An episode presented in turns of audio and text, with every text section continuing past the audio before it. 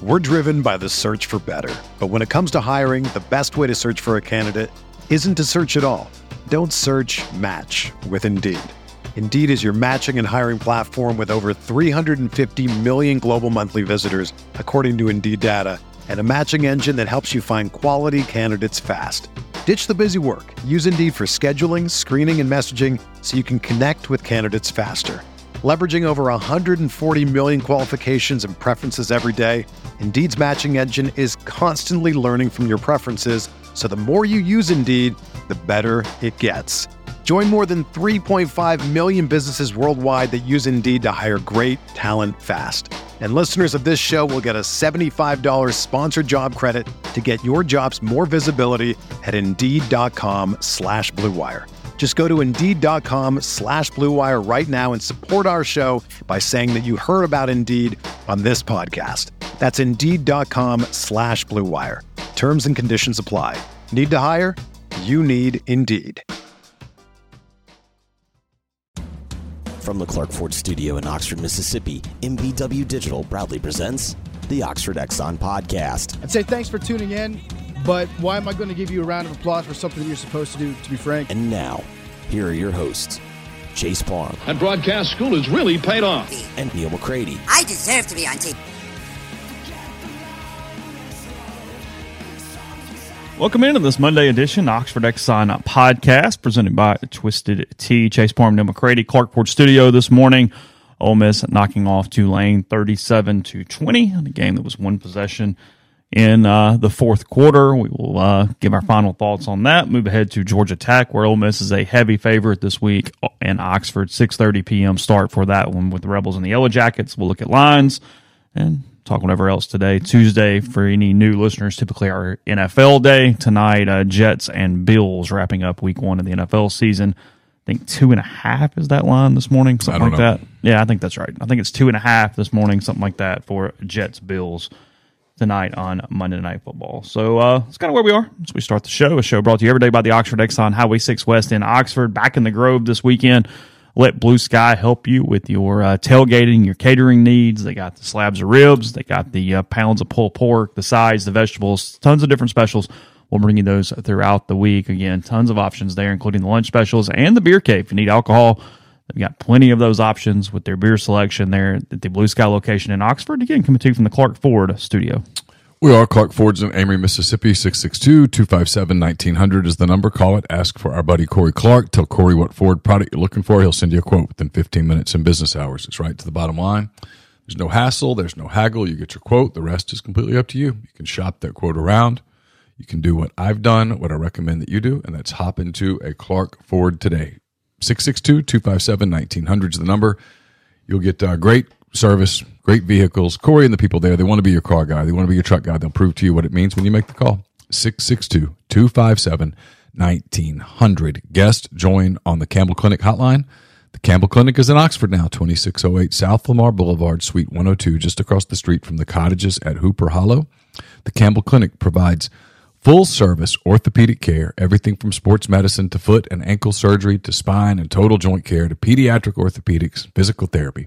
To book an appointment, go to campbellclinicoxford.com or call 901-759-3111. Walk-ins always welcome at the Campbell Clinic, Monday through Friday, 7:30 a.m. to 4 p.m. The AP Top 25 out for the week. It is not something that carries really any weight whatsoever, but it's kind of a fun snapshot every week. And it has a very late 90s, early 2000s feel to it this week. Michigan, Florida State, Texas, and USC rounding out the top five after Georgia, Washington in there at 8, Penn State. It does. It's got a bit of kind of my childhood feel to it a little bit here as it's going this morning, including four different teams getting first-place votes, Michigan getting a couple, Florida State getting 3, and then Texas getting a couple after knocking off Alabama on Saturday. So, not counting Texas as an SEC school, how many, if I set the over-under at 1/2, how many SEC teams make the college football playoff based on what you've seen so far? Where would you put your money? I still think one team makes it because they're going to get an SEC team if they have any benefit of the doubt whatsoever. I mean, after telling me, hey, this is going to be one of those years where they get 2, hell no. Oh, no. Yeah, no. If the over-under is 1.5, it's easy under. Yeah, no, under. I mean, through 2 weeks, I think one gets in simply because. I think Georgia gets in. Because their schedule's not very complicated. Right. And if you go 12-0 and lose in the title game, you still get in. If you're the two-time defending national champions at 12-1, you get in. I think so. Now, look, they got offensive issues. Big time. I know they won 45-3 or whatever that was yesterday. I asked everybody on Saturday in the post-game show. And thanks to everybody who listened. Got a lot of views. Got a lot of listens. Appreciate it. Thought it was a good enough show considering who was trying to drive the ship. The league's not good. Do the exercise, and I did it yesterday for 10 Weekend Thoughts, which is up at rebelgrove.com, part of the Rivals Network, where you rank the SEC. And number 1's easy, and number 14's easy. And literally, starting at 2, things get complicated. You want a hot take? Yeah, sure. I'm not sure Missouri's not worse than Vanderbilt. Could be. I mean, they kind of suck. Yeah, I had Missouri, I think, at 13. Yeah, it's fine. So 1's easy. 13. No, you have a point. I'm just 13 or 14 are easy, yeah, but sure. Starting at number 2, it gets kind of weird. Right, how do you figure it? And we could do that mental exercise of like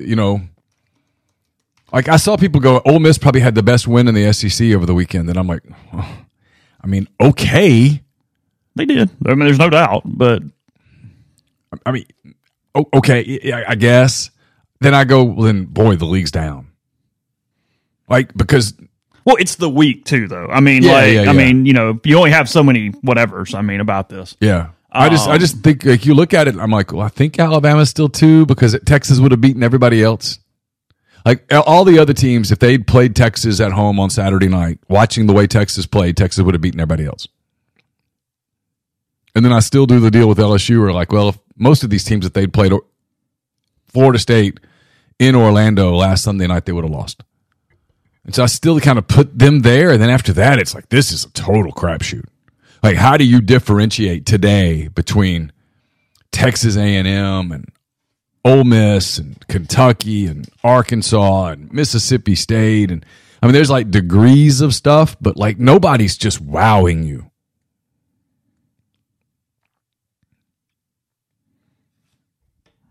No, there's problems. There's stuff everywhere. And I guess it's across the country. We just focus so much on this league that I guess most teams have some semblance of this in whatever way. I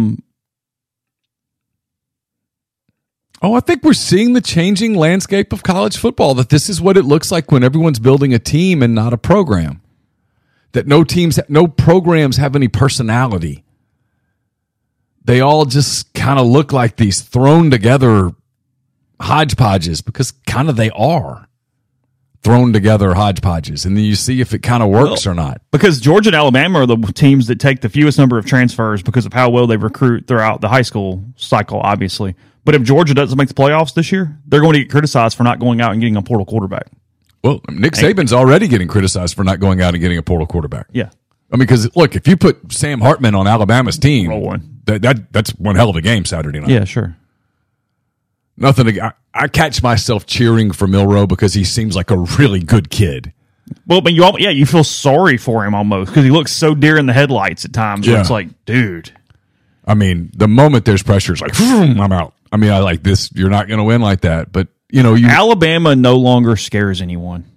No. You show up and think, hey, it's still a big deal if you beat them. And they're still talented as hell. Oh, sure. Yeah, I'm not saying they're going 6-6, but at the same time, there's not this aura where they beat you before they get on the field anymore. Nope. It's gone. Nope.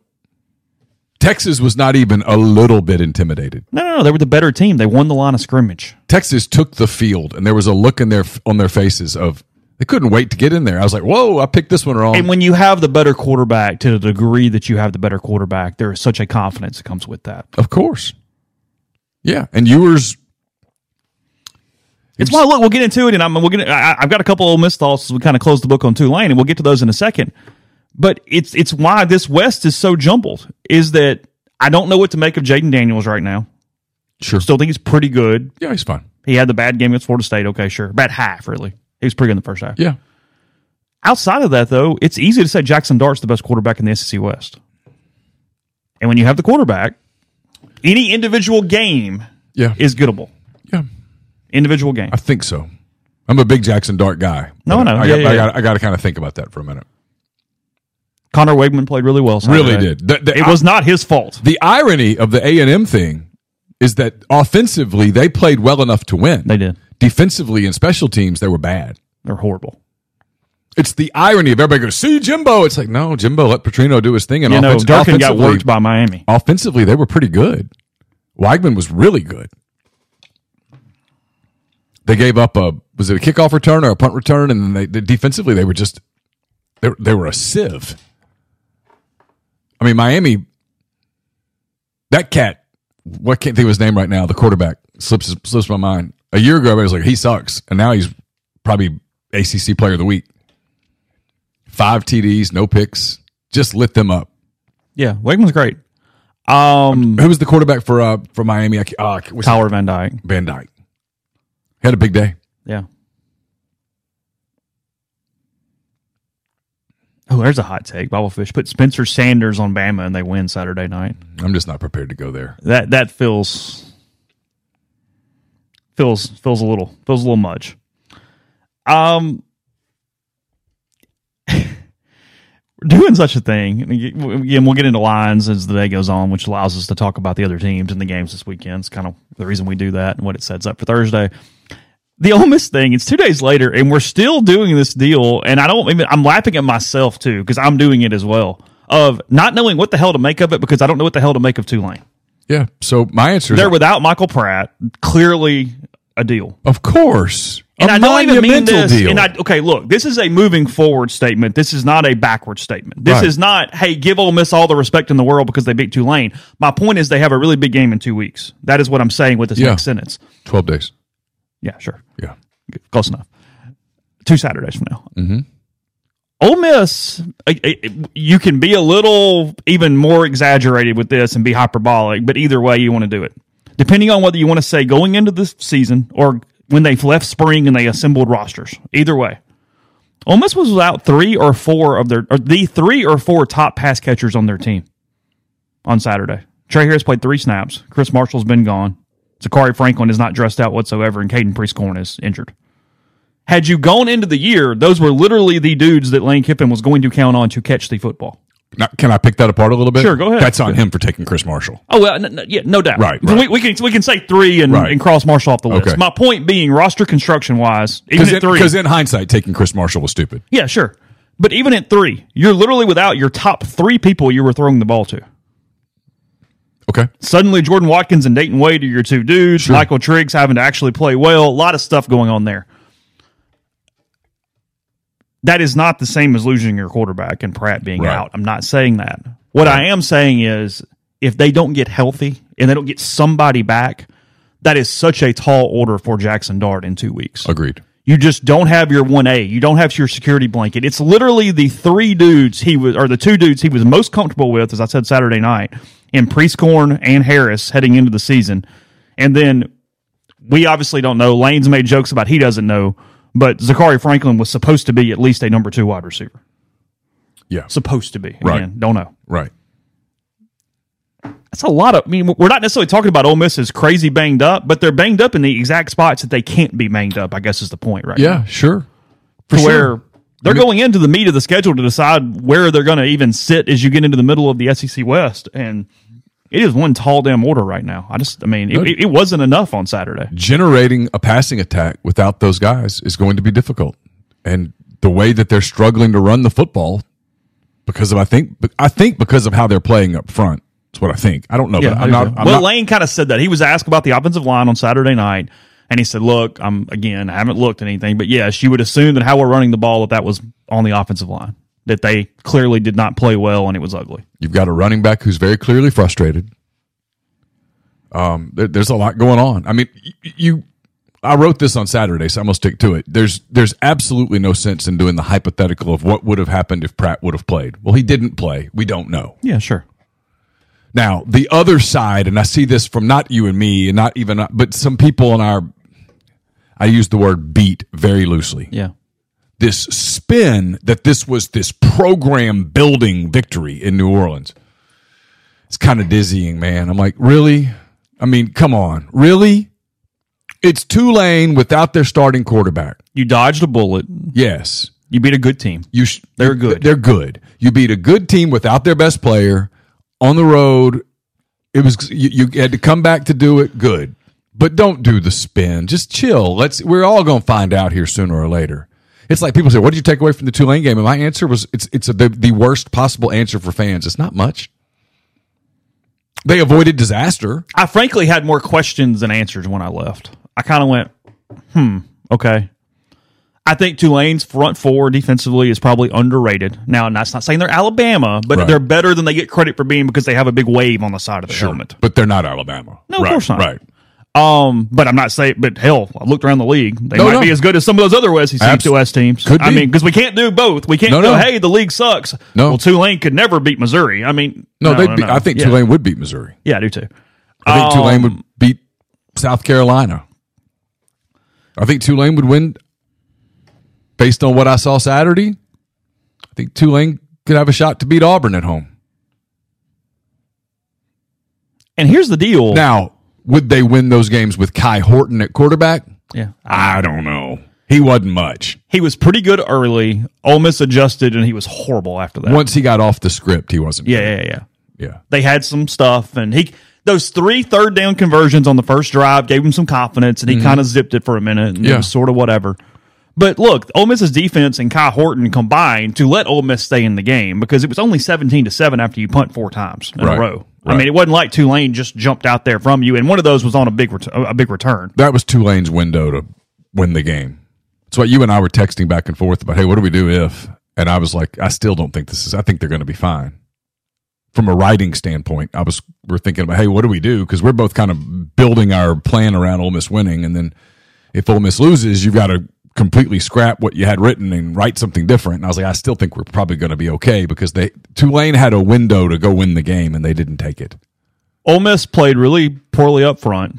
Tulane did a bunch of run blitzes. And Ole Miss schematically, because of the injuries and things going on, their 6th blocker, if pressure comes, is Judkins, and he can't get out in the route because they're having to use him back for protection on Dart. I looked at Pro Football Focus this morning. I put grades up, and I noticed in the grades that Michael Trigg did not have a snap where he was a pass blocker. He went out on a route every single time. Well, process elimination says that leaves 5 people, and that's it, even from a schematic standpoint on how you protect Jackson Dart. And when you get one or two people beat, I know. I only posted because they were asked for. It was not a content item I had planned this morning. But yeah, my point being is Priest Korn gives them another body. They can even do some things with 2 tights at times. Lane has done that when he's actually had 2 tight ends.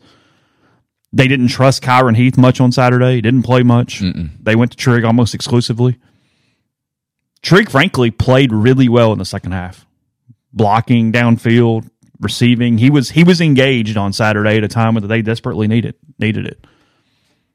But we don't have an update on Trey Harris. Again, we've heard some MCL rumors, but it's not highly sourced. We are being very aware that is just what we've heard. And Lane's not going to fill us in today. No, I said Lane gave what he gave you the other day because, again, I said this on Saturday, but some more people listen to this than they do the postgame show, is David Eckert from the Clarion Ledger asked him, do you believe Harris's injury to be long-term, I believe was the way he phrased it. And Lane said, really quietly, because we had to go back and up the volume from the thing because he almost kind of whispered it. He goes, I do not. That's what he said. I do not. Okay. And he kind of looked around, and I don't remember who had the next question, but he looked at Lane and goes, are you done with that? And Lane laughed. He goes, yeah, you've more than you thought you would get. And we proceeded with the press conference at that point. Point being on all that, Priest Korn is still scheduled as of now to be back for Alabama. Yep. That is well sourced.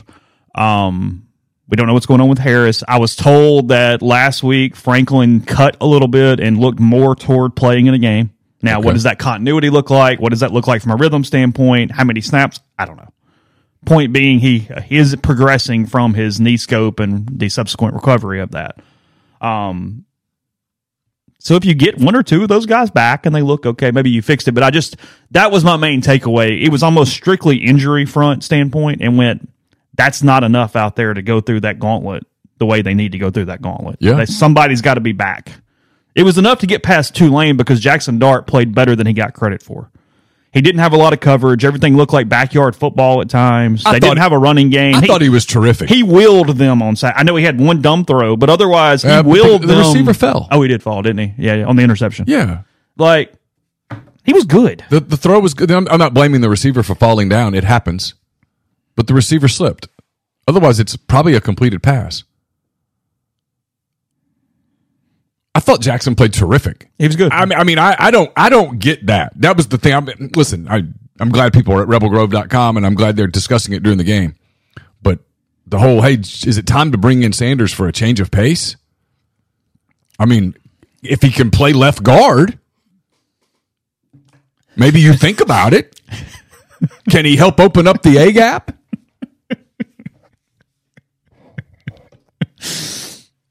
I mean... That is the equivalent of the pitcher giving up home run after home run after home run for home run. Hey, should we put in a new shortstop? I mean, well, sure. I mean, why not? But that's not going to fix anything. I get it's just emotion and, hey, we got to do something different. But Jackson Dart is the reason you won the game. Yeah. Period. The end. I don't know who they give game ball to, but he gets it. Yeah, he played well. I mean, that play he made to Trigg for the touchdown was totally him. The two offensive plays of the game were that play and that 20-yard scramble on whatever in like 17 or whatever it was when he got down there and lowered his head and got the yardage and got up all pumped up. And yeah. And for the record, I'm not picking on the left guard. I could have said left tackle. Yeah, I could have said right tackle. Yeah. I could have said center. I mean, whatever. They were struggling in those four series because Harris was out. Tulane was taking away the A gap, and there was nothing else they could do. They couldn't run the football with any effectiveness at all outside of quarterback run. That was what kept them alive in the game, frankly.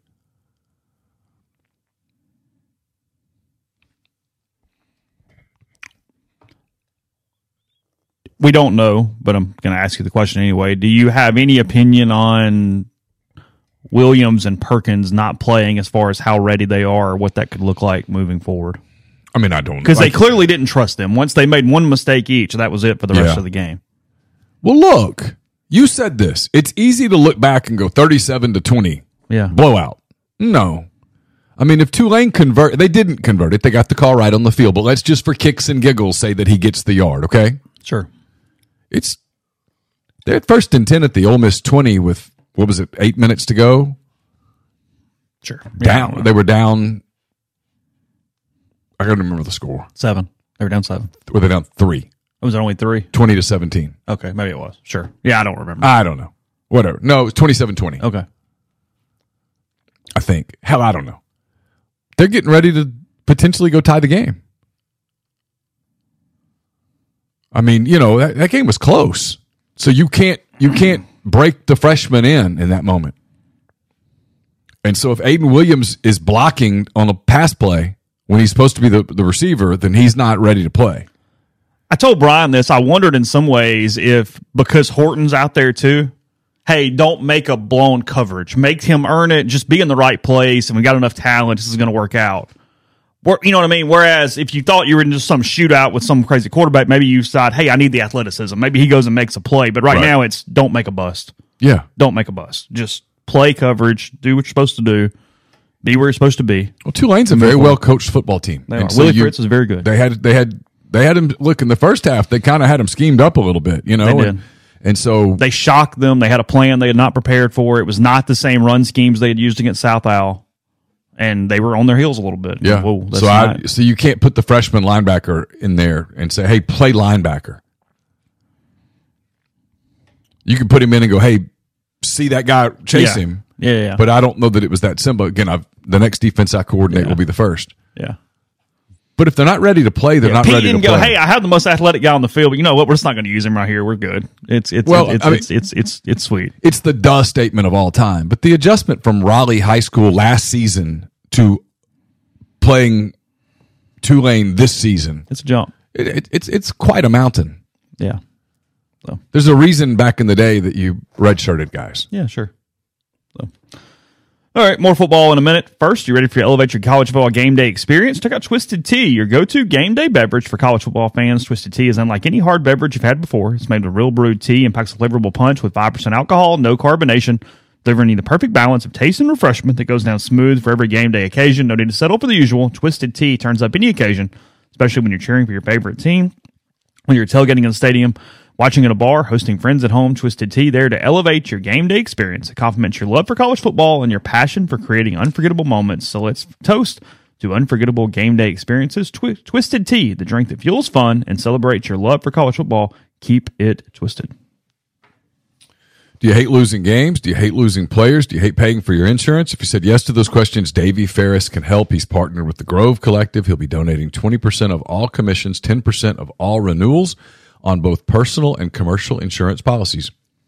Davey can service customers in all 50 states. He's dedicated to making sure Ole Miss athletics succeeds in this era of college sports. So call Davey Ferris at 214-715-7247 or via email at dferris@hillcoinsurance.com.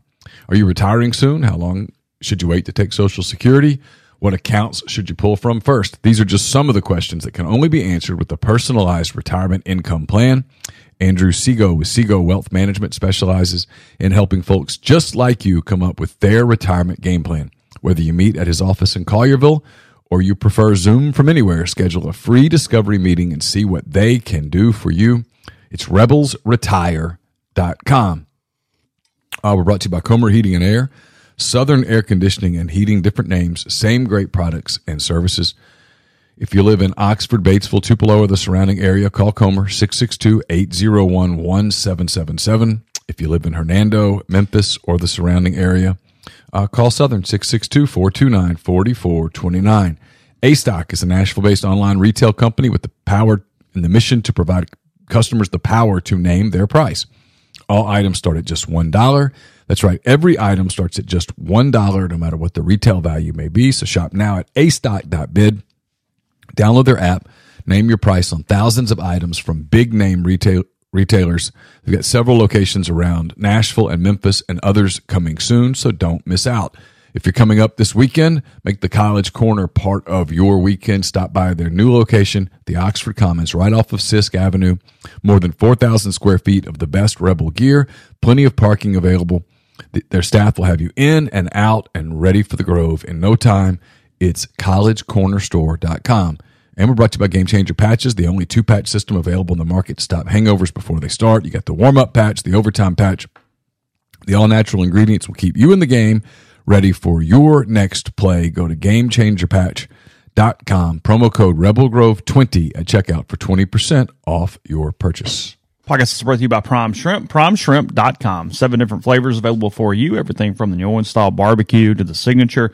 It's got a garlic flavor. It's great, versatile, all-purpose shrimp flavor for you. Again, great on salads at lunch, great protein snacks, or dinner with so much stuff going on at night. Kids are busy. Let Prime Shrimp help. You can use code RG. You buy 5 pouches or more, and you get 25% off. That's code RG, Prime Shrimp, 5 pouches or more, and they can take care of dinner tonight. They're also available in your Rouse's Markets. If you have one of those nearby, again, that's code RG with primeshrimp.com. All right, jump into lines a little bit here today, heading into the week. Any of us have a decent week, or we suck? Rippy had a good week. Did he? Everybody else sucked. Really? Yep. It's early. Got time. Not mid-season form. It's okay. It is definitely early. And then we have 74 bowl games that decide the championship at the end. Yes. Lots of time. And then the NFL season. It's plenty of time. It's cool. Fine. But it's all good. Rippy is in the lead. Is he? He is. Well, at least he was like 12 games back this time last year. So, I mean. Yeah, no, good for him. He's had a big offseason. Went into the portal. Hired some interns. Brought in the right interns. Look at him. You can bring in the wrong interns. You absolutely can. That is very possible. Let's see. Heading into the week, what do we got here?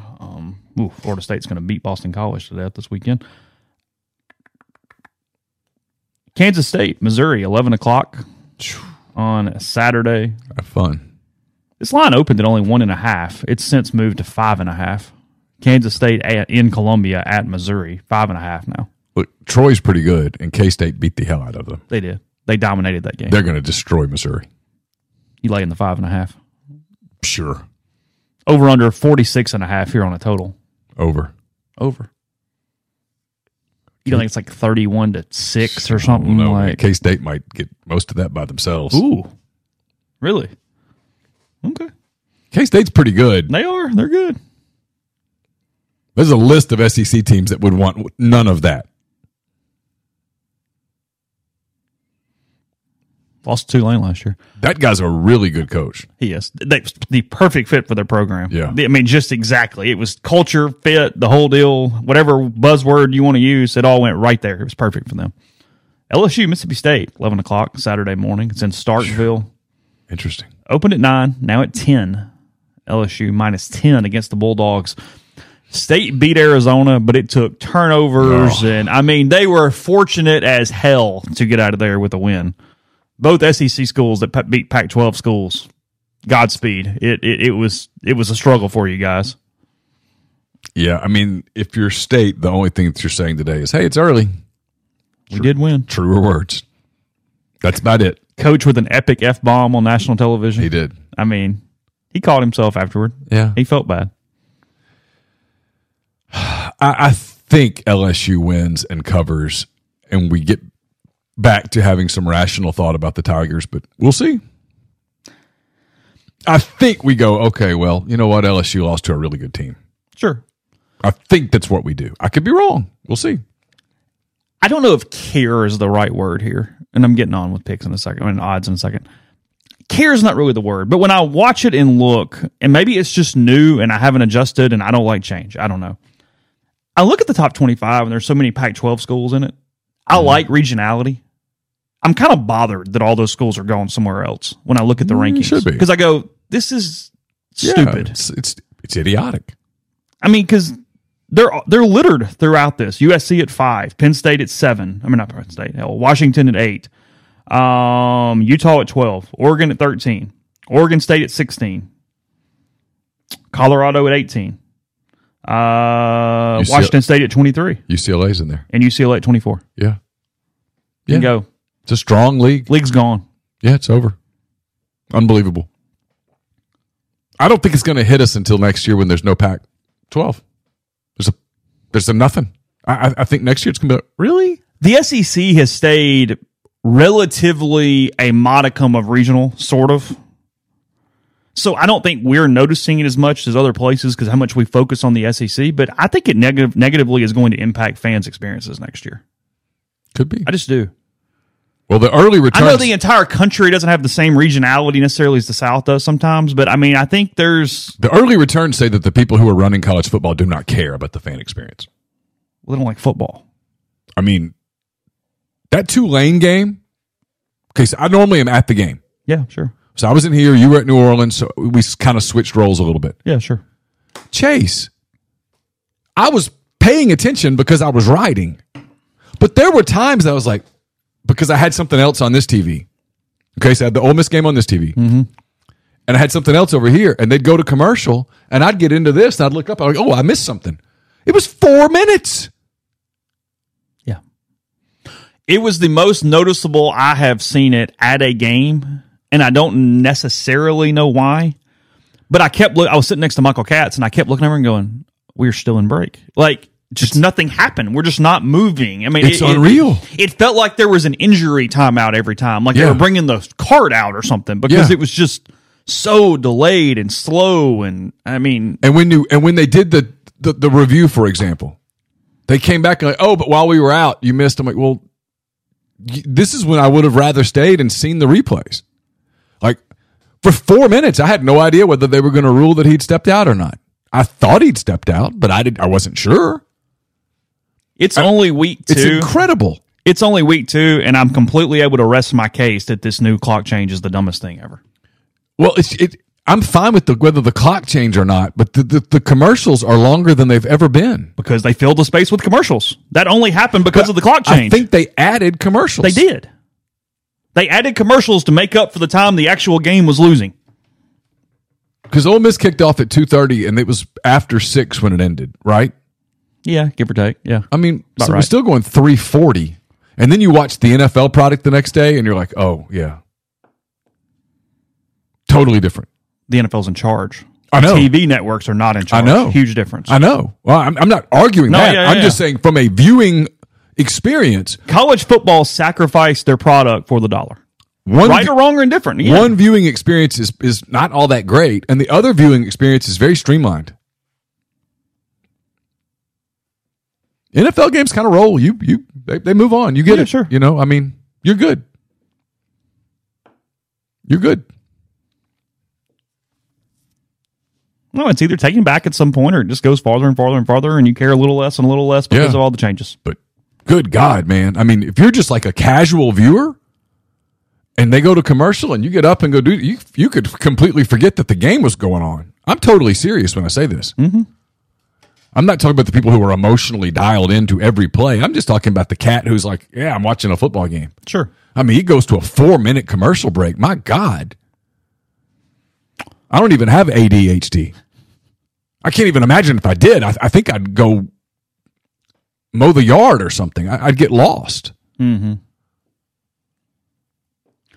Yeah, I mean, Grind makes the point that I've been making. The NFL players are much better with the clock, which was the argument against the actual rule change. But when you filled it with commercials, you've just killed both sides now. You've made the play a little worse, and you've added commercials, which hasn't actually affected our time at all. Yeah. So congratulations. That's what you pulled off. 161 ads in the LSU-Florida State game. Whew. Dude. So either they have to change something, or they're going to have to... Maybe you go to the golf thing. Or maybe, soccer, where you put the freaking ad on the screen and do like the split screen during the game? Can you not do an in-game ad? That's what I'm talking about. Can you not charge more and have fewer? But why would you charge more and have fewer? I mean, you charge more and have the same. I guess. That's my point. Nothing else matters. Content does not matter anymore whatsoever. Because that number I just gave you didn't count the Aflac trivia question and the Goodyear player of the game and all that stuff. That was just traditional break ads at that number. Almost, over 150 or whatever it was. Penn State giving 14.5 to Illinois on Saturday. I think they're going to cover that. I like the Nittany Lions. Lay them. Feel good about that for them. See, scrolling. I actually watched a little bit of Illinois, Kansas on Friday night. Did you? Yeah, Illinois is not so good. Duke's going to be one of the other smart schools. They're a 19-point favorite against Northwestern at home in Durham on Saturday. Lay them. Yeah, I think so too. Minnesota getting 7 from North Carolina in Chapel Hill this weekend. I think I lay him. You kind of like that game all of a sudden. That's not bad. I said a Big Ten team. He perked up. He's excited. Yeah. Minnesota, North Carolina. You could do worse. Kind of like Virginia Tech getting 3.5 at Rutgers on Saturday. I mean, I'd rather watch that than somebody play Furman. Yeah, sure. I don't know. That was a game for a little while. Well, it was, but still. Yeah. Oklahoma laying 26 against Tulsa. Oregon State laying 23.5 against San Diego State. All right, where do you stand on this Jeff Lebby, Art Briles thing?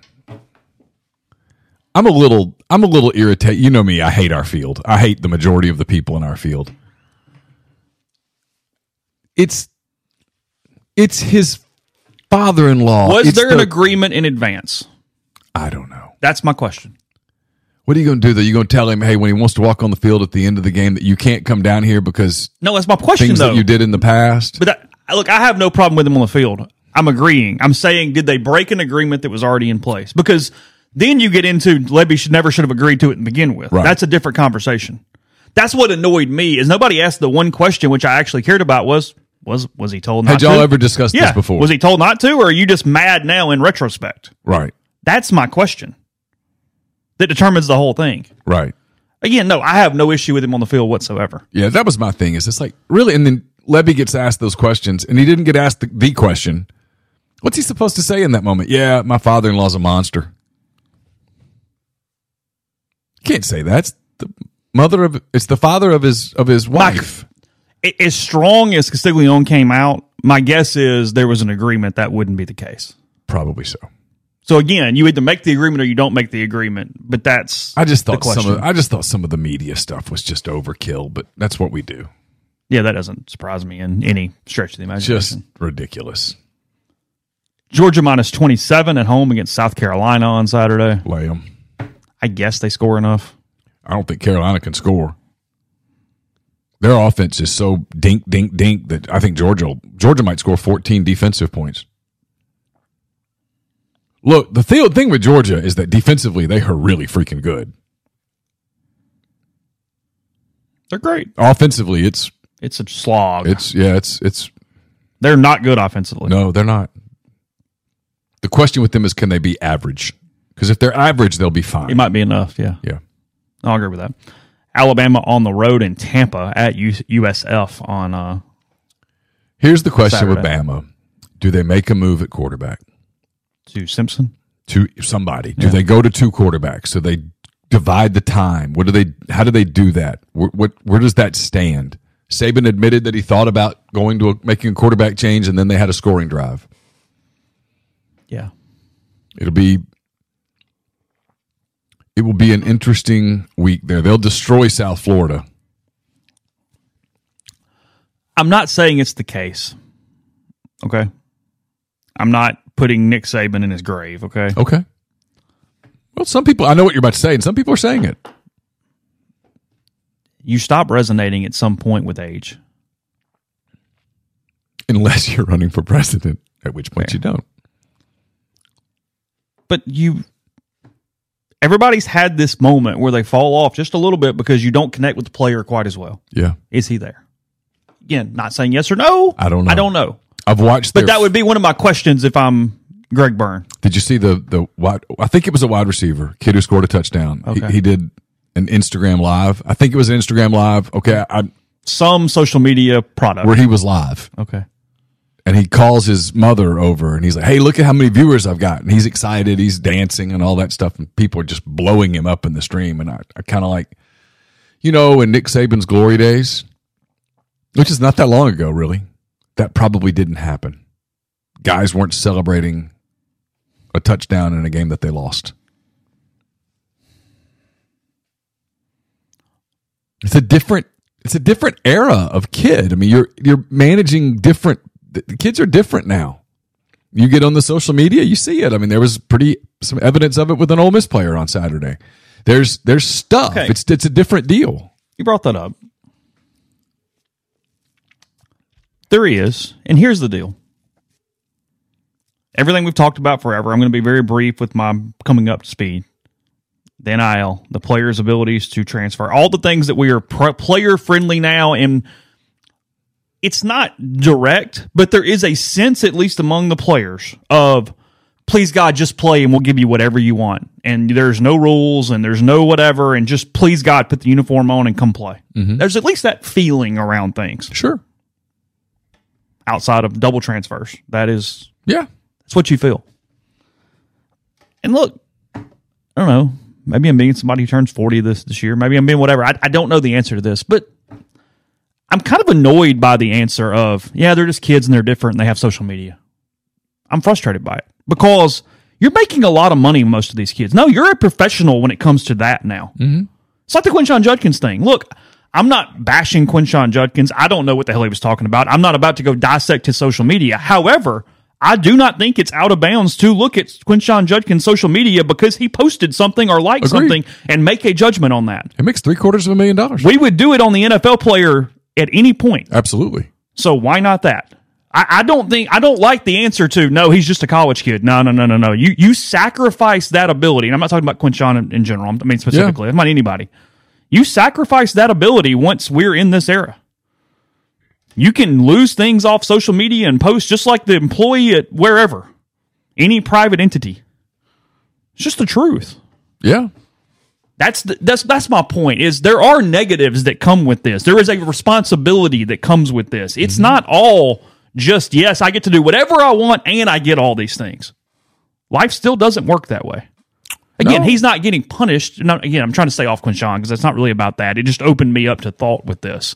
But in general, a college player is not necessarily being punished for these things. But no, you're fully within the right to at least speculate and can wonder, as long as you do it responsibly, on what those things meant or didn't mean or what is said or not said. No, I mean, I got asked on social media yesterday what I thought about it. I was like, I don't know. I mean, my gut reaction is still college kid being on social media, but I can't argue with what you just said. When he makes a post or retweets a post or whatever that says, I made my bed, I have to lay in it. I'm like, there's kind of no way to construe that in any other way. And then look, when you go back and delete stuff, you are admitting it makes it look like that's exactly that's what you're talking about. That's the worst thing. I mean, you that's affirmation of what people suspected. And you just start randomly liking Will Campbell post? I mean, it fuels speculation, right?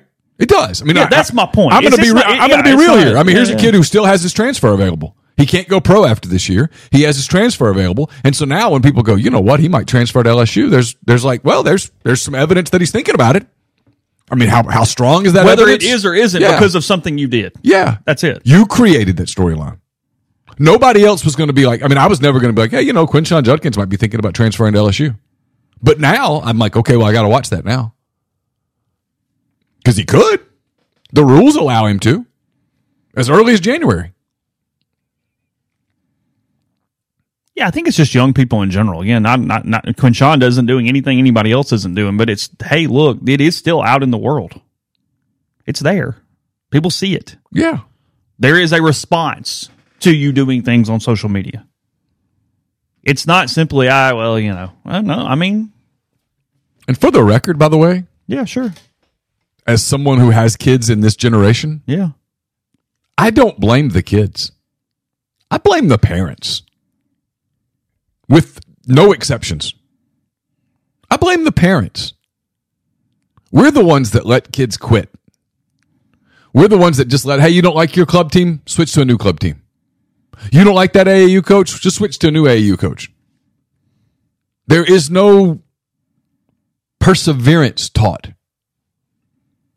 So you can't be shocked.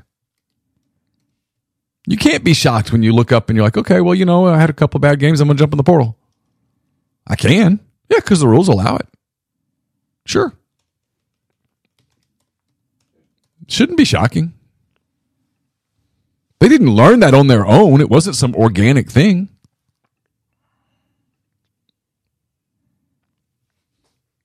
Don't blame the kids. Blame the parents. That's who did it. It's a generational. That's who does it.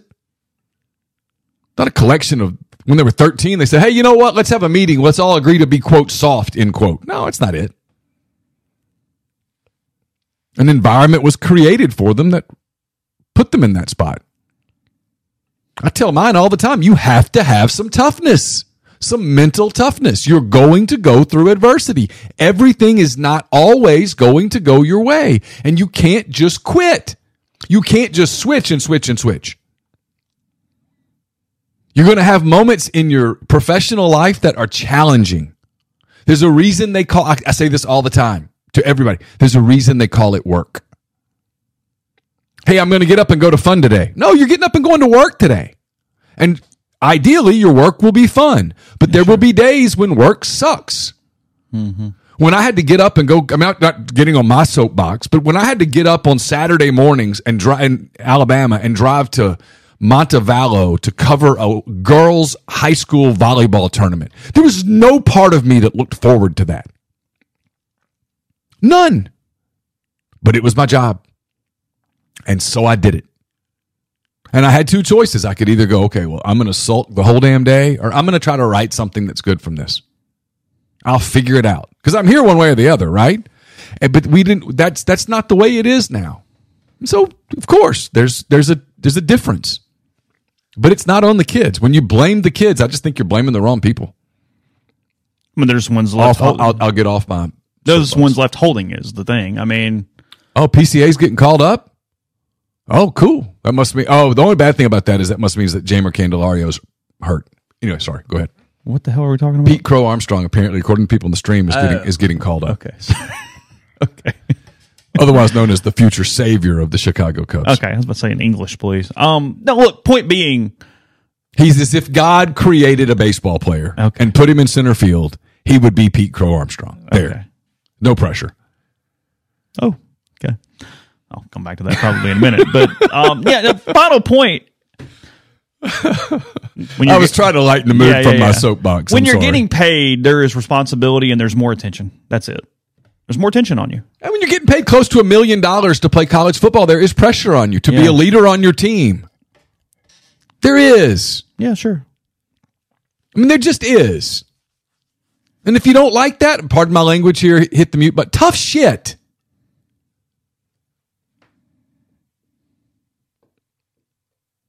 If it's not going well for you, you got to figure out why it's not going well.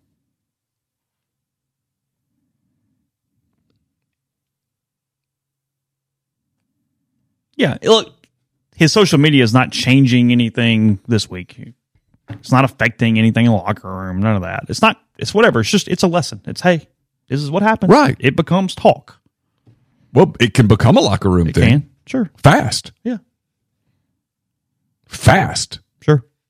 I mean, it is absolutely something if you're covering the team and you're saying, hey, we're covering the arc of this season, you... What do they say in baseball? Put a star by it. Yeah, yeah. You put a star by this one. Hey, I'm watching one of the little stickies. Yeah, yellow thing in the book of this season. You're putting a sticky right here because it's going to go one way or the other. It's either going to this is going to be something that becomes this synergizing thing, or it's going to become divisive. Yeah, I say all the time. You're either regressing or progressing. I don't believe in stagnation. I don't think there's a lot of it. This show's either getting better or it's getting worse.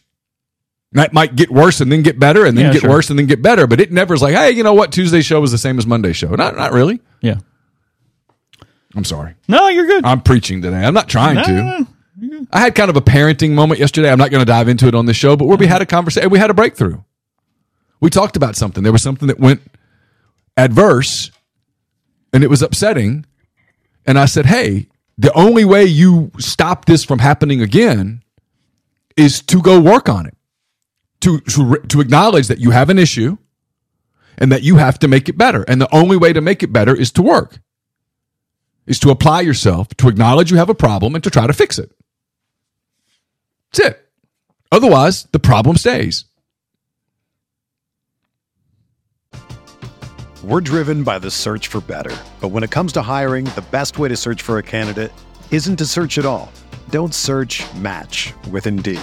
Indeed is your matching and hiring platform with over 350 million global monthly visitors, according to Indeed data, and a matching engine that helps you find quality candidates fast. Ditch the busy work. Use Indeed for scheduling, screening, and messaging so you can connect with candidates faster. Leveraging over 140 million qualifications and preferences every day, Indeed's matching engine is constantly learning from your preferences, so the more you use Indeed, the better it gets. Join more than 3.5 million businesses worldwide that use Indeed to hire great talent fast. And listeners of this show will get a $75 sponsored job credit to get your jobs more visibility at Indeed.com/Blue Wire. Just go to Indeed.com/Blue Wire right now and support our show by saying that you heard about Indeed on this podcast. That's Indeed.com/Blue Wire. Terms and conditions apply. Need to hire? You need Indeed. Whether you're a world-class athlete or a podcaster like me, we all understand the importance of mental and physical well-being and proper recovery for top-notch performance. That's why I'm excited that Unified Healing is sponsoring podcasts on the Blue Wire Network. Unified Healing is a new and super innovative global network of wellness centers powered by Energy Enhancement System, or EE System. If you haven't heard of the EE System yet, then you'll want to listen up. This technology promotes wellness, deep relaxation, purification, and rejuvenation. Wherever you are across the globe, access to a center is easy and affordable. Interested in experiencing the EE System technology for yourself? Go to unifiedhealing.com/Blue Wire to learn more and find a center near you.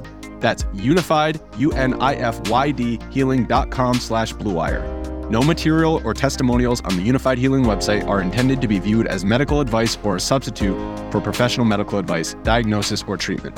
Always seek the advice of your physician or other qualified healthcare provider with any questions you may have regarding a medical condition or treatment and before undertaking a new healthcare regimen, including EE system.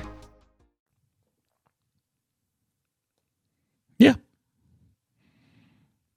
My gut tells me that they're 140 yards and 2 touchdowns game away from us not talking about it anymore. But of course, again, you know, of course. Where it sits. I mean, look, like you said it earlier in the show, and I've been saying it for weeks. They play Alabama in 12 days. Yeah. Okay. When that game starts, you know what's coming. The score's going to be 0-0. They're going to put 15.00 on it. The QTR is going to say 1. And somebody's going to kick a football. And they're going to bring the captains out. Someone's going to defer, and someone's going to kick a ball through the end zone. It's going to be 1st and 10 on the 25. And when the ball gets snapped, here we go. Here we go. And he's going to wind it, and they're going to keep score. And we're going to find out. It's coming. Yeah. Alabama's going to beat USF on Saturday, and Ole Miss is going to beat Georgia Tech on Saturday. And we're going to dissect those games because that's what we get paid to do. But in 12 days, there's a moment of truth coming. There's an exam coming. And now the exam's for Alabama, too. Yeah. Because Alabama's not going to learn a damn thing about themselves on Saturday against USF. They're going to learn a hell of a lot about themselves against Ole Miss. Yeah. And Ole Miss is going to learn a hell of a lot about itself against Alabama. And then the next week, when Ole Miss plays LSU, it's another exam. You got two exams coming. They're coming. Yeah. And so you'll find out all about it. Because when we do this show on 20 days from right now, or 3 weeks from right now, we're going to know. It's going to be a really informative show. Because we're going to know a hell of a lot more than we know today. Because what do we know today? Not much. Yeah. No, no doubt about that. Podcast brought to you by Northeast Spark, NESPARC. Service people across rural communities. Two packages, the Ignite, the 100 Mbps, or the Blaze, the 1 gig that powers the Clarke Ford studio.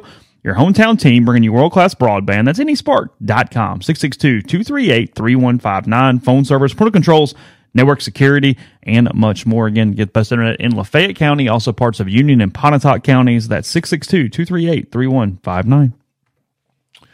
Dead Socksy, the best socks you can put on your feet. They sponsor our post-game show. We certainly appreciate that. They have a new line out with Michael Trigg merchandise. So you can find all of that at deadsocksy.com, promo code RebelGrove at checkout. We're also brought to you by Pinnacle. They're based in Madison, Mississippi, clients in multiple states, advisors in multiple states. They provide detailed, specialized investment management, financial planning, retirement planning for individuals and businesses, and much, much more. It's mypinwealth.com, M-Y-P-I-N-N wealth.com. Brought to you by John Edwards, Regency Travel Incorporated in Memphis. If you are planning a trip, maybe it's a holiday trip, maybe you're already looking ahead to spring break, to next summer, get in touch with John, give him some parameters, give him a budget. He's going to help you find some options that you're probably not going to find on your own. It's going to help you make a special trip, one that creates a lifetime of unique memories. 901-494-3387 or jedwards at regencytravel.net. And we're brought to you by OPA. It's the perfect place on the square for your company dinner, a festive party event. If you're already thinking about Christmas parties, hard to believe, but that's right around the corner. Get in touch with them. Get in touch with Jeannie, 601-421-7147. Fabulous food, great craft libations. They can accommodate up to 200 guests at OPA. And we're brought to you by Service Specialist Staffing and Recruiting Agency. They've been connecting great job opportunities to candidates since 1967. If you're on the job hunt, whether you're seeking an entry-level position or you're a seasoned professional, they can help you with opportunities across the board in multiple fields, from beginner level to advanced career levels. Just get in touch with Will, Sydney, or Kelsey at 662-832-5138, or check out their improved and new website, servicespecialistltd.com. Get the beautiful and healthy smile you deserve at Corinth Dental. Bubba McQueen and Jenny Beth Hendrick are devoted to restoring and enhancing the natural beauty of your smile using conservative, state-of-the-art procedures that will result in a beautiful, long-lasting smile. From routine checkups to advanced treatment, including implants and Invisalign, Corinth Dental is here to help you achieve your smile goals. Schedule your appointment today and take the first step toward a better version of yourself. It's corinthdental.com. Neil mentioned Christmas lights. Let Heavenly Sunshine, or mentioning Christmas lights by Heavenly Sunshine. They will help you out. They know they can be a lot of work, but they're beautiful, and they can take care of the hassle and do that work for you with their full-service installation plan. They'll install, take down, and even store the lights in the non-Christmas season. They use commercial-grade LEDs that are 100% customizable to your home or business. Let them take care of the lights while you take care of the gifts. You book in the month of September, and you get a free 30-inch deluxe lighted wreath with code MPW10. That's MPW10 for a free wreath with Heavenly Sunshine. They've been serving the Mid-South over 4 decades. Their full-service commercial and residential property maintenance includes power washing, soft wash roof cleaning, facade cleaning, and window cleaning. That's heavenlysunshine.com, 662-342-1203 to book your free estimate today. Get back into the games. Yeah, I mean, Alabama plays Ole Miss, and I mean, Ole Miss has a chance to effectively end their season from the standpoint of anything they would be playing for heading into the year. I mean, not even out September yet would be kind of done for the Tide. It's been a while since that was the case. Nick Saban's pretty good at home usually, but they did not look great on Saturday. Iowa still trying to get 25 points in a game for Coach's Kid. They are hosting Western Michigan, so a big game for for the Ferentz family on Saturday is the line is higher than 25 points on Saturday. So you got to lay 27. That says a lot about the Broncos, doesn't it? That the Hawkeyes are favored by 27 points. It's the crazy thing is 2 years in a row. The offense is just very pedestrian, and the defense is really good. I mean, Phil Parker's trying to save his job. Giving him the ball, scoring touchdowns. Yeah. Defensively, Iowa's a really good team. Look, I know Kirk is a legend there. It's malpractice right now. It is. Because they're wasting what should be a really good Big Ten team with their lack of offense. They should be a top 4 Big Ten team. And instead, they're a fringe top 25 team that we are making fun of every week. It's on the coach. I agree completely. 100%. They have one of the best defenses in the country. Yes. And they are average or barely above average because of how bad their offense is. I mean, defensively, they are elite. No, they're great. They are wasting so much because if they could be average on offense, they'd have a shot. If they were slightly above average on offense, they'd be a rolling ball of butcher knives, as Tommy Tuberville used to say, because they don't have to do a lot to win. No, you give them Notre Dame's offense, and they're a title contender. Oh, yeah. Legit. Because that defense can stifle people. But not like this. Not like this at all. Texas A&M trying to hand ULM its first loss of the season. The Warhawks 2-0 after wins over Army and Lamar to kick things off. Terry Bowden got things rolling over there in Funroe. A&M a 32-point favorite against ULM on Saturday. So here we go. We talked about this all offseason. They're going to lay that. They're going to win by 32. Oh yeah, I'm not talking about that. Yeah, but here we go with A&M. They lost to Miami. It's already talking now. People are already doing it. How does this team handle what's now going to start becoming a distraction? It's always you always have a plan, right? When you're fighting Mike Tyson, you had a plan until Mike Tyson came out and punched you. Suddenly plan doesn't work anymore. And suddenly you're scrambling. So here we are. They're scrambling. They said, hey, we're going to be better on offense. You are. But you thought you'd be good on defense, and you're not. So now what do you do? Now what happens? A lot of pressure on Conner Weigman. Oh. And look, it's about to get real for them. What happens when you lose again? And you have two losses. And you haven't even played Bama yet. You hadn't gone to Ole Miss yet. You hadn't done some of the things you got to do yet. What happens if you lose to Mississippi State? What happens if you lose to Arkansas in 2 weeks? What happens? Can you survive it? Does it become this stifling thing where all of a sudden everybody's talking about the portal and people, who's going to be the next coach? And I don't know. And that schedule have a lot of coin flips on there. Games you can lose, which then takes it where fan base gets even more. Oh, for sure. I mean, let's pull it up real quick. I mean, I was reading the content on Saturday, and it was not pretty, not nice. Not giving them a pass on Saturday and that loss at Miami Gardens. All right, so their schedule coming up. Yeah. I mean, look at this. Dude, listen to this. Let's just talk about the next few weeks. That's what I meant, that little stretch. They get ULM. Sure, win. Then Auburn at home. Not a guarantee. No. Auburn defensively is pretty good. Pretty good. Now, offensively, they're horrid.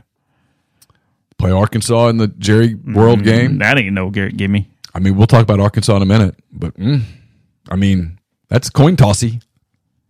I might go slight lean to the Aggies, but we're talking like 52-48. You could lose. Oh, sure. Easy. If I told you today, hey, Arkansas beats Texas A&M. We're not even blinking on Monday. You're like, okay. Yeah, sure. If I tell you that Alabama beats them in College Station, are you blinking? No. If I tell you they lose in Knoxville, are you blinking? Not even a little bit. I think they beat South Carolina, but by this point, it could be a disaster. If I told you they lost at Ole Miss, are you blinking? Ole Miss might get the most wobbly A&M team they've played in a while that's just beaten and battered by that point. And then after that, you get Mississippi State, first-year coach. They're going to keep playing hard. Abilene Christian, and then at LSU. Hey. That thing could get... We talked about this. If you lose to Miami... What if? All of a sudden, you just got... We'll do the boxing analogy. You just came in. You got cut. You've got a cut over your left eye at the end of the first round. Mm-hmm. You don't think they're going to attack that cut, do you? The ref's coming over every corner now going, do we need to stop this? It looks like a really good matchup for Tennessee and Ole Miss because of how bad their defense is. Oh, I think it looks like a really good matchup for Arkansas and Alabama too. Yeah, because I think you can run on them, which allows you to control clock. Right. Just, we'll see. Tulane, a 12.5-point favorite against Will Hall and the Golden Eagles at the Rock on Saturday in Hattiesburg. The Tulane people were thinking Pratt's out 3 to 4 weeks with an MCL injury. They were not saying anything out loud, but that was the scuttlebutt that was running through the press box on Saturday. I'm sure he's a wonderful kid, and his parents are very proud of him. But I got questions about whether you can win with Horton. You know, he went 30-0 in Texas 4A football in high school. I'm not surprised. I know, I'm just saying. Yeah. I saw that in the thing. I'll be down. Yeah. That's pretty good. I mean, he tried. It's the most condescending thing they did here. Played hard. It's the Simpsons, the cake. He tried. I mean, look, they can beat Southern without him on Saturday. Yeah, I think so. In the American, their defense is going to play. Yeah. The watered-down American. It's an American without Cincinnati and Houston and BYU and UCF. That might have been my most visceral thing on Saturday that bothered me was UCF and Boise playing a Big 12 conference game. Or they weren't, but it's like, you know what I mean? Like, yeah. I know BYU's in it. It's like, I had to think for a minute. I went, is that league games? Like, and I went, what are you doing, Chase? But that's where we are. Yeah. As I go, is this a thing right now as we're doing it? Something from this thread made me laugh. Have you seen some of the GIFs or memes or whatever this morning about Daniel Jones trying to fit in with the top highest paid quarterbacks? And they show all these like sheep, and there's a Labrador retriever who's like looking around like, am I okay? I don't remember who put this on Twitter yesterday, but I laughed for several minutes, and it said the best description that they had ever seen of Daniel Jones was he looks like an actor playing Eli in a movie about Peyton.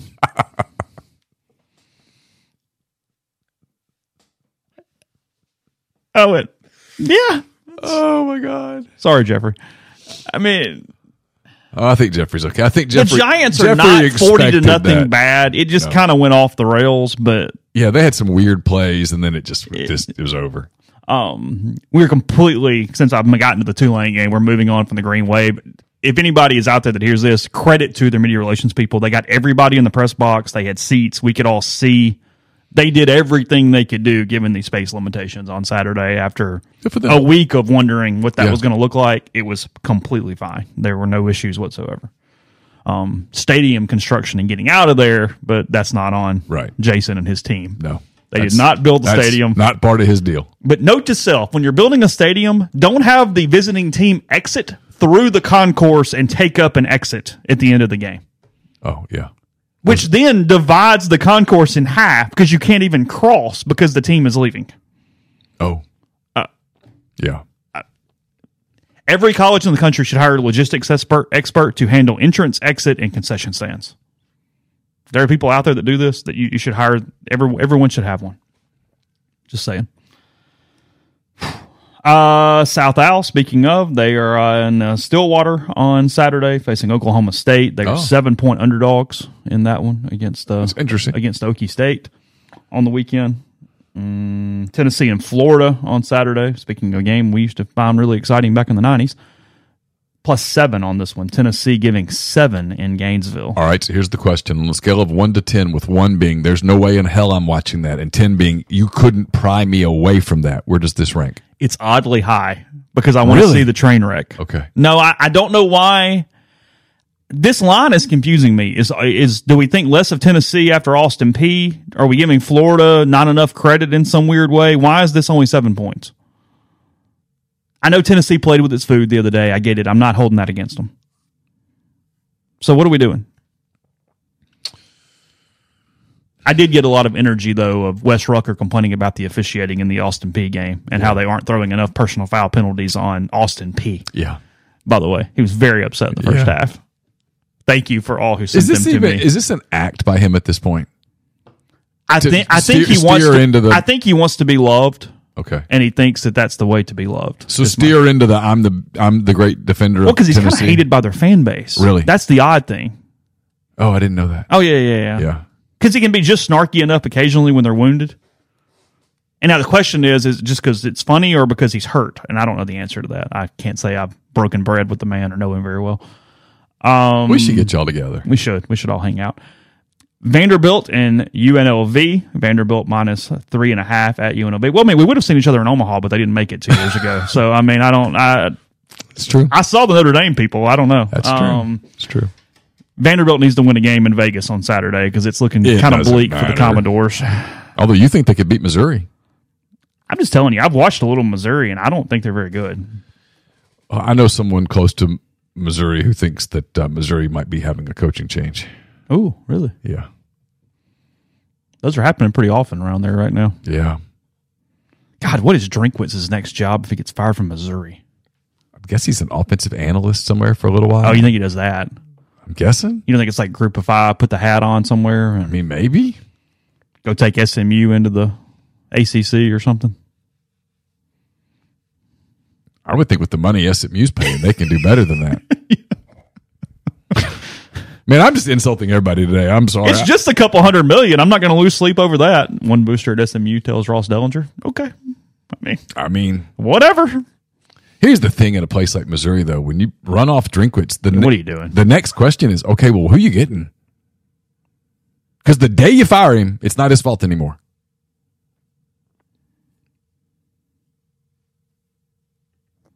It's true. Scrolling through, let's see what we got. Troy James Madison's a good game on Saturday. Yeah, it's a good game. It's a really good game on Saturday. Troy minus 1.5 at home. Yeah, against the Dukes. That's a good game. Dukes knocked off Virginia on Saturday. Yeah, everybody kept going upset. I'm like, James Madison's the better team. What are y'all talking about? Virginia sucks. Yeah, no, James Madison's just better.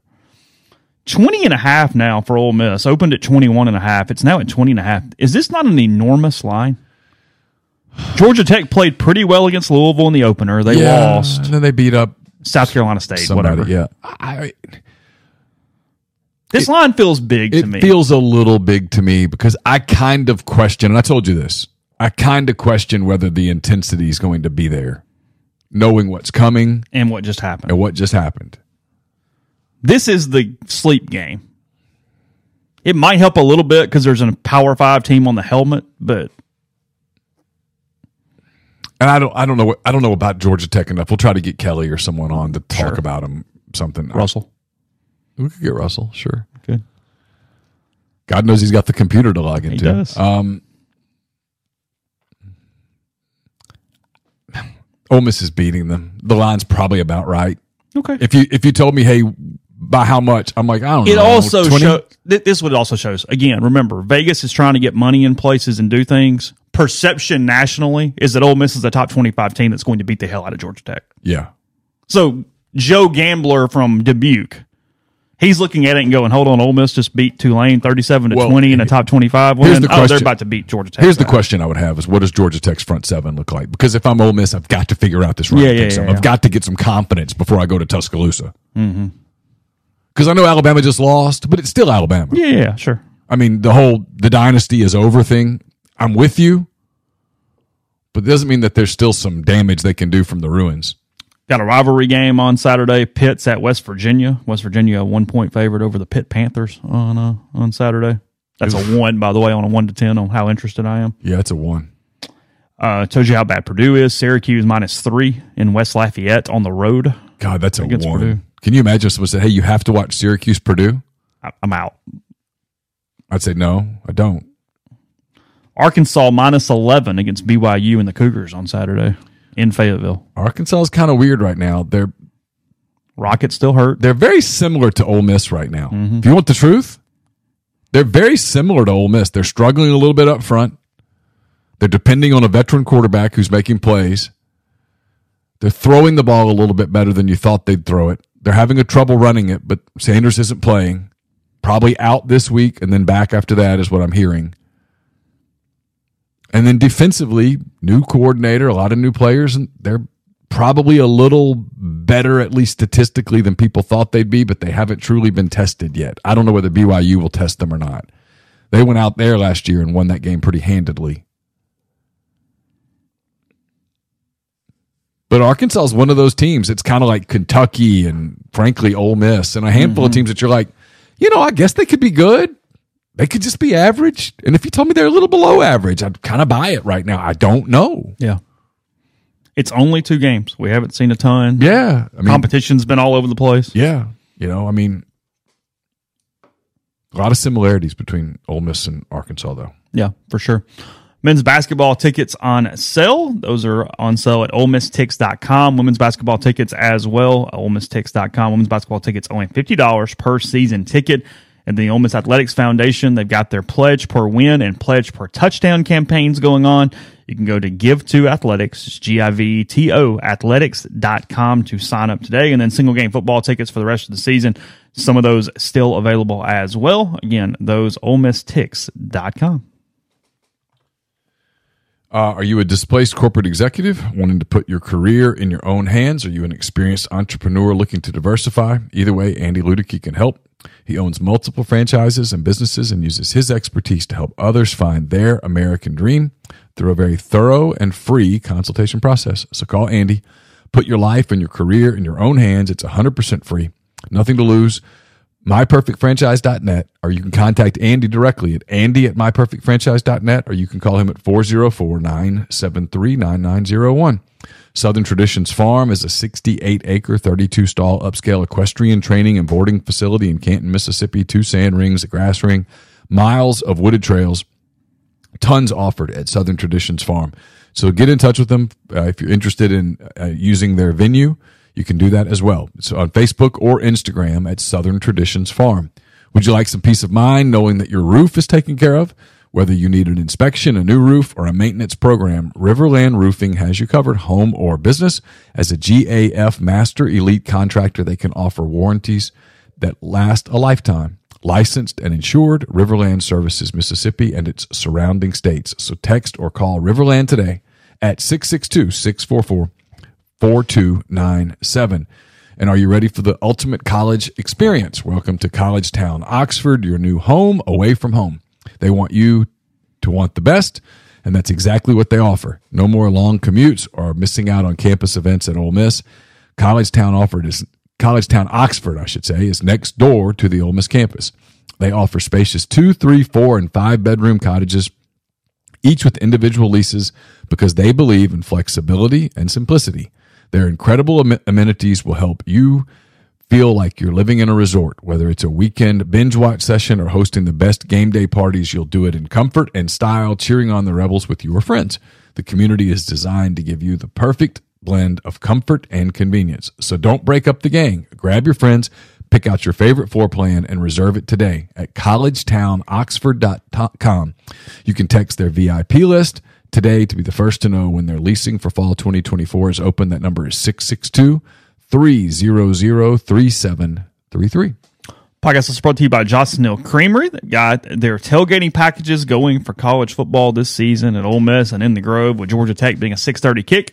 It's a great time to use Johnson Hill Creamery. You can order right there on their website at johnsonhillcreamery.com. You pick up at Chicory Market. Just specify the game you're ordering for. If you'd like to pick up on Friday or Saturday, they have a limited number of grazing tables for football season. You can fill out the inquiry form under our services on their website. Again, they feed 10, 20, or 40. Tons of great options. They're big trays. They do everything from their artisanal cheese trays. They make their cheeses locally every single day. The grazing, the charcuterie trays, the sandwich trays, the cheesecake dip, which is a huge favorite. That can come with fruit. They've got crudité with hummus, assorted cookies and brownies, and much more. So again, that's specifying what game you want. Pick up at Chicory Market. That's johnsonhillcreamery.com. Let's get into the rest of the games for the weekend. TCU giving 7 at Houston. It's a Big 12 matchup now between the Horned Frogs and the Cougars.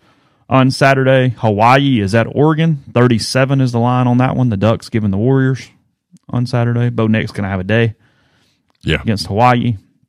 The battle in New Mexico is up. New Mexico State, New Mexico, and only a 1.5-point line. I mean, that's a close game. Can't wait. I mean, awesome. Sign me up. You're all in on that one. Breaking Bad Bowl. Oh. There you go. See? There you go. They should do that. It should be a trophy. Yeah. They should. The winner gets a trophy full of meth. Heisenberg's hat. There you go. The hat. Is that what we go for? That'd be good. Is it the hat good? Or the kid's bicycle? Oh, come on. That's the scene that sticks with you. Oh, was not necessary. You can't let the, they had to show that Jesse was a monster. Okay. They did. I mean, I already kind of believed it. Both pregame shows, Fox and ESPN, are in Boulder on Saturday for Colorado State, Colorado. A 20-point game, by the way. Hey, look. Think what you want about Deion Sanders. Whatever. That's not a bad football team. Not a bad football team. Shedeur Sanders, pretty good quarterback. He is. Plays with a chip on his shoulder. They got some weapons. They use them, and they're getting better on defense. Travis Hunter out here doing plays like Cy Young did innings. I mean, dude couldn't come off the field. Did like 127 plays in week one. Yeah, like literally NFL people look at him and go, okay, well, on the box, in shape, yeah, that's taken care of. 100%. He's an 80. Yeah. On the 20-80 scale. Yeah. Good God. But hey, here's the thing. That place was kind of raucous. They were having fun. That place was a funeral home the last few years. No, they've been awful. I mean, credit. That's been a train wreck since whatever year McIntyre won the division or was whatever they did. Rick George who hired him. Yeah. Credit to him. Came out that day and goes, we don't currently have the money, but we will. Hey, I mean, tip your hat.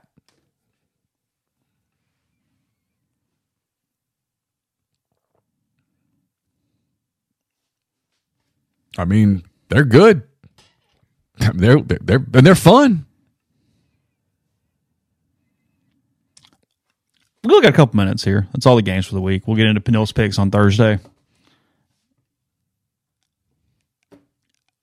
Am I missing something with this Mel Tucker thing? It's a lot here. I mean, I know a couple minutes is not going to answer it. My question, though, to some degree, this is getting out of a really bad contract. Oh, for sure. Even if whatever is also whatever, it is. Okay.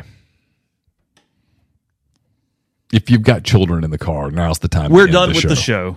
We're not going to talk about Ole Miss anymore. We're done with the show except for this topic. We'll talk about Lane Kiffin tomorrow on the Tuesday. Yeah, he has a 12 o'clock press conference today. Lane Kiffin's at noon, players afterwards. So if you're here for Ole Miss content, or really any content except this, we're literally just talking about this for a minute and we're getting off the air. I mean, PCA's on my mind, but I'll talk about this. That's it. You're not missing anything. NFL shows tomorrow. I'm not even mentioning Joe Burrow today. We're done.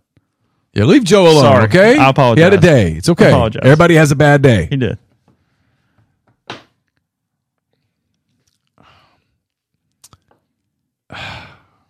Okay. If Mel Tucker's 12-2, we're not having this conversation right now. Agreed. The university's known about this since July. Maybe the university in the country that is the worst at handling these type of things. Yes. They've known about this since July. They let him go through an entire preseason camp. And the first couple, they're 2-0, and they didn't play anybody, but they're 2-0. And all of a sudden, this leaks to USA Today?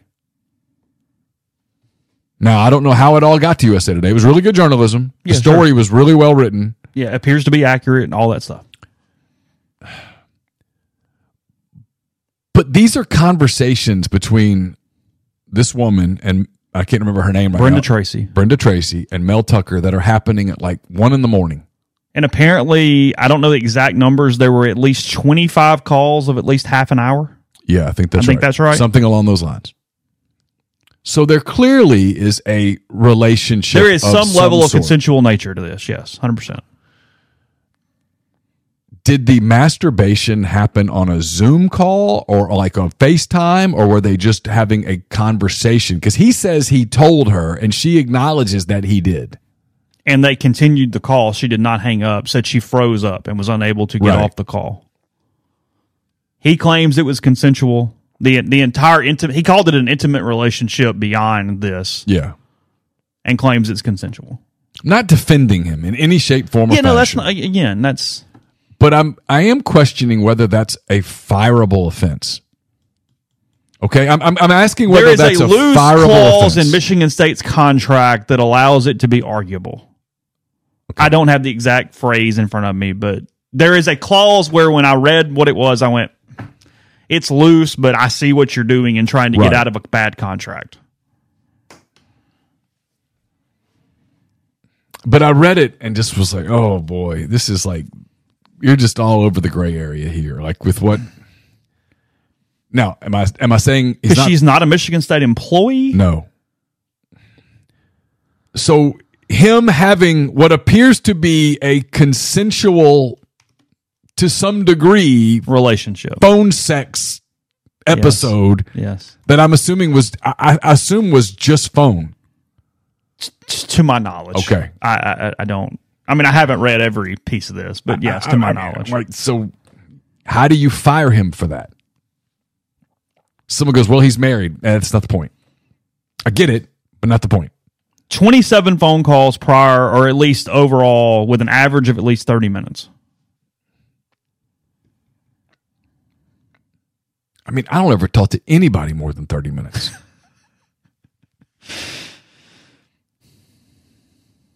And Caroline talks a lot.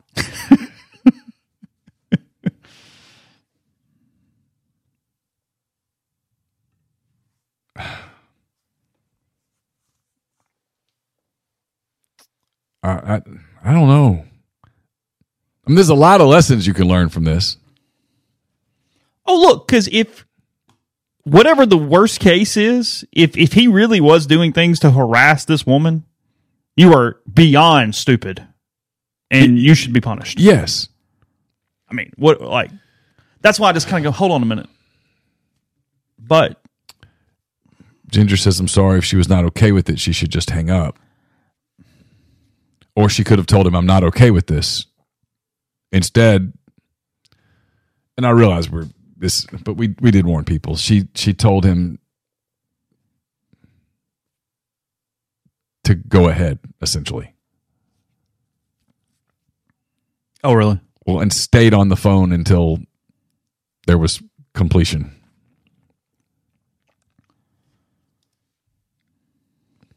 I mean...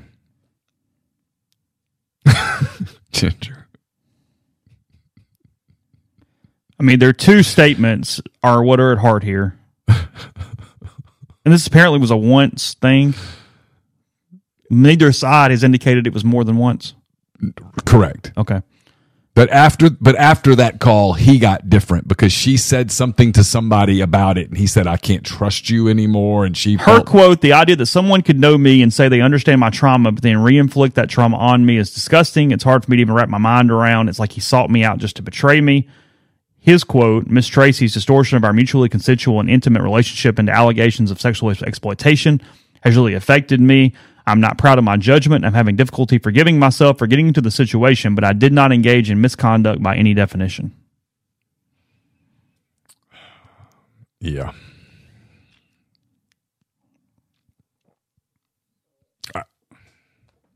I don't know. Be curious to see how Jimmy Sexton resolves this one. Oh, is it really? Is he the? Oh, yeah. Is he the agent? He's Tucker's guy. Is he? Yeah, he's the one that got that contract for him. And before everybody does the Jimmy's evil thing, stop. That's his job. Yeah, whatever. His job is to get his clients the best contract possible. So I'm going to guess there's a settlement here. Yeah, I'd almost guarantee it. That's 100% where it. He's not coaching anymore, and he's not getting 80. Is it 80 that they owe him or 70? They owe him an absolute ton of money. My guess is he gets 20, 30.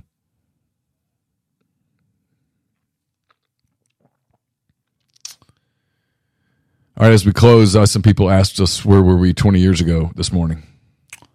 Walking between, what that first period? I was walking to a computer class. I was a senior in high school, I guess. Mm-hmm. Senior in high school. I was walking to basic programming and word processing, and a classmate named David Long is who told me that something had happened. I was walking from one building to the next at that moment, and we essentially sat in school all day just staring at the TV. They turned all the TVs on, and we sat there until class got out. And then I remember leaving in the lines at the gas stations because everybody thought that the oil would be incredibly expensive and jack up at that moment. I was in Auburn, Alabama. Auburn had beaten Ole Miss at home on Saturday, and I was still there. They were scheduled to play LSU on that Saturday in Baton Rouge, and I had worked all day Monday. We had Campbell was a baby. She was she was a little more than 5 months old. And my goal on that Tuesday, I normally stayed in Auburn until Wednesday, and my goal on that Tuesday was to get home that day. And so I got up early that morning, and I was writing ahead for the week. And Auburn had their media day scheduled for like 11:30 or whatever. And my plan was to go to that, write, and then get home. I was going to get home like 6 o'clock. I was super excited about getting home.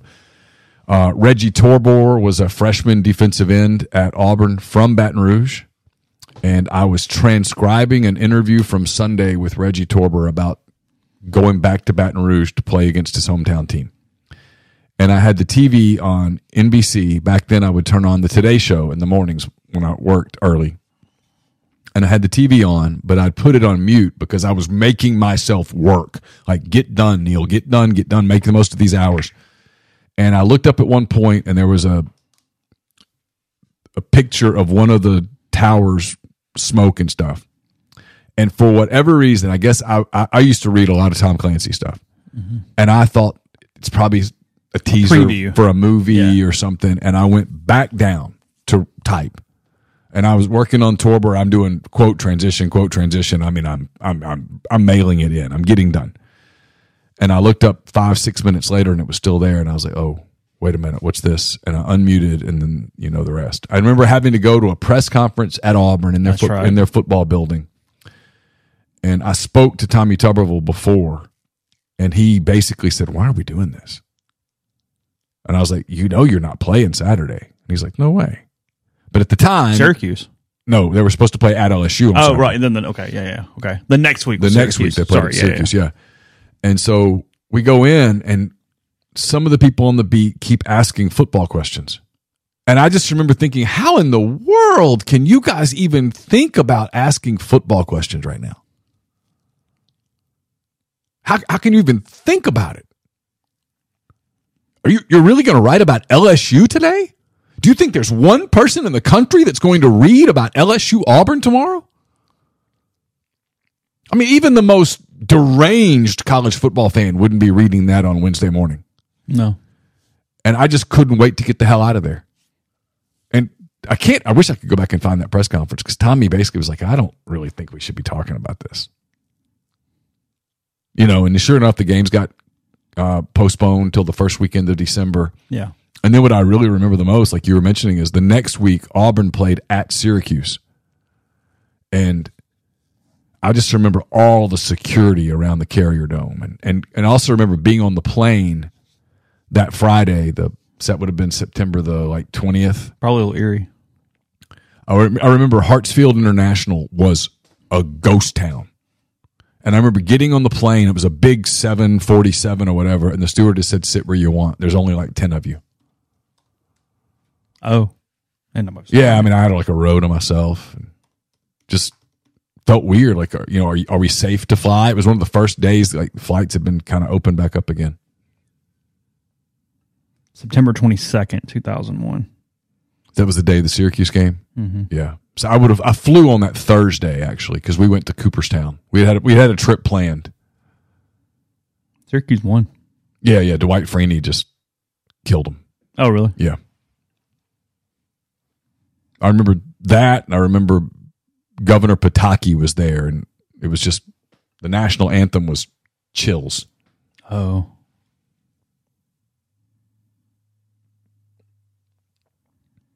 Yeah, I was looking at some of the players there. David Tyree on the field.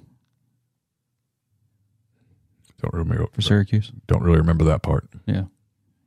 Anyway. I remember Jason Campbell it was his first year as a starter, and yeah, sure. He struggled. Yeah, so it's hard to make stuff happen when Dwight Freeney is chasing you down. Yes, speaking of Tyson and plans until things happen. Yeah. All right. Thanks, everybody. Big stream today, so appreciate you guys for that. We'll talk a good bit of NFL tomorrow and then whatever Lane talks about today as well. So, again, 12 o'clock today for Lane Kiffin, rebelgrove.com in the meantime, and we'll talk to you tomorrow.